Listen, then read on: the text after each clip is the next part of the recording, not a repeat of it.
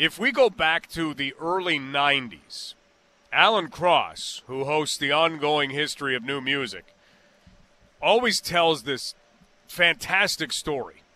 The story deals with barcodes. You put a barcode on something, you read it with a scanner, and you can start to accumulate some data. So, for the longest time in the music industry, you had Billboard magazine, other charts. They would call around to record stores. Somebody would answer the phone and they would say, Hey, what's big? And they might get somebody on the other end who said, uh, I don't know. We've been selling a lot of ACDC this week. I guess they're pretty big. Okay, ACDC's big. All right. And they would mark that down. And that's about as scientific as it got. And then, around about 1991, barcodes were put on the sides of CDs. And they could accumulate the data. They could see what was actually selling. Country music was a big winner because it was realized people are buying country music. Alternative rock, big winner. People are buying alternative rock. And all of a sudden, you had a lot of investment in those two genres. And they absolutely took off in the 90s. Well, now we have the ability to use data in an even more extreme way. We can get data on everything to the point that we can get data on things like sales. And Moneris is one of those companies that can do it because they operate a lot of the payment machines that are used and they accumulate data and then they can break it down.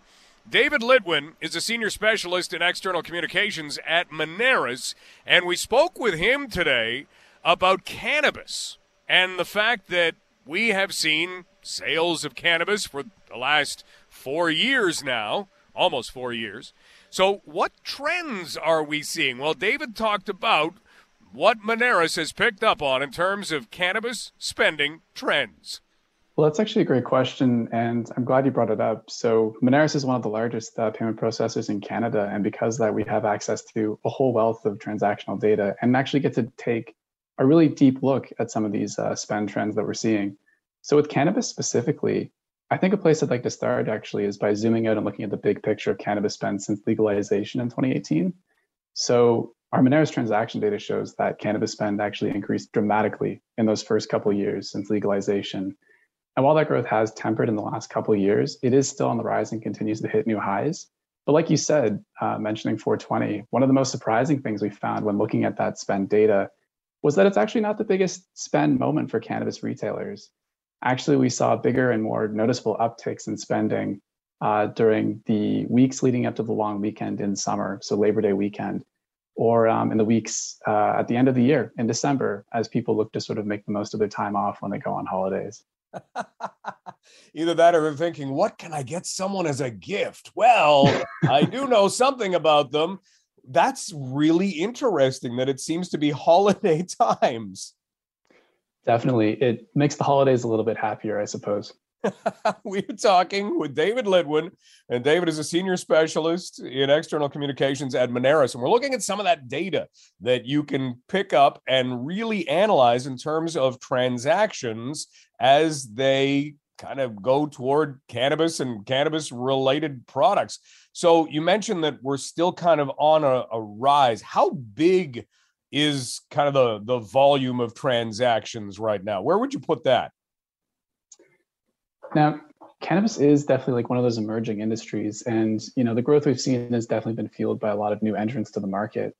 Um, when we want to actually put numbers on the page, I think one of the best places to start actually, and I mentioned the two spikes for Labor Day and Christmas, but actually the biggest spike in spending we saw was uh, in the early days of 2020. So the first few months of 2020, right before the pandemic was declared, and in the months leading up to it, as lockdowns were kind of announced, we saw a tremendous increase in spending uh, for cannabis.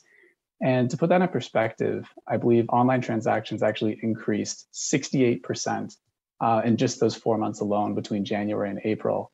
And at the same time, in person volumes, they increased 25%. But as people look to sort of minimize that physical contact uh, with lockdowns and restrictions in place, transactions were down slightly at just minus 1 uh, between those four months. And so when we look at those numbers, what we saw is that the average transaction size for an in-person transaction increased by about 26%. People didn't want to go out as much, and when they did, they wanted to make the most of that trip. And at the same time, they were shifting online. So people were actually starting to pay for cannabis more uh, through e-commerce. Um, the interesting thing that we saw there was that the average transaction size actually decreased, but it's to be expected because those smaller in-person transactions were shifting online. And that's where we saw a move towards uh, e-commerce in that space. Interesting, where you don't have to leave the comfort of your own home and you can still make those purchases. So, if we looked at average transaction size, so someone making yeah. a transaction, making a purchase cannabis related, what's the average transaction size? That's a great question, actually. And we can now like skip forward, I think, to to you know more recent statistics and take a look at this year versus last year for the month of March. And when we look at average transaction size, and I'll break this down into in-person and online. So in person, the average transaction size was about, you know, just under $50. And the trend we saw here is actually that that's down 7% year over year. And what we notice and uh, helps explain this is that businesses are reopening and we're sort of exiting that pandemic. Things are reopening. People are getting more comfortable again. This is a mirror image to what we saw at the beginning of the pandemic, where it's more convenient for people now just to pop down to a local dispensary and make that smaller purchase on a need to need basis. Meanwhile, for online transactions, we actually saw an increase in, uh, of 17%. And the average transaction size there is just under $100. It's $99.99. and that's up 15% year over year. And there could be several reasons for that. It could be because cannabis might still be a guilty pleasure for some. It's um, something that they enjoy the anonymity of purchasing online. But more than likely, it probably has to do with that convenience factor. Like you said earlier, it's to do with delivery and being able to have those orders shipped directly to your door. And depending on the cannabis retailer, they may have shipping minimums. And that further incentivizes people to sort of, you know, increase their basket size at checkout.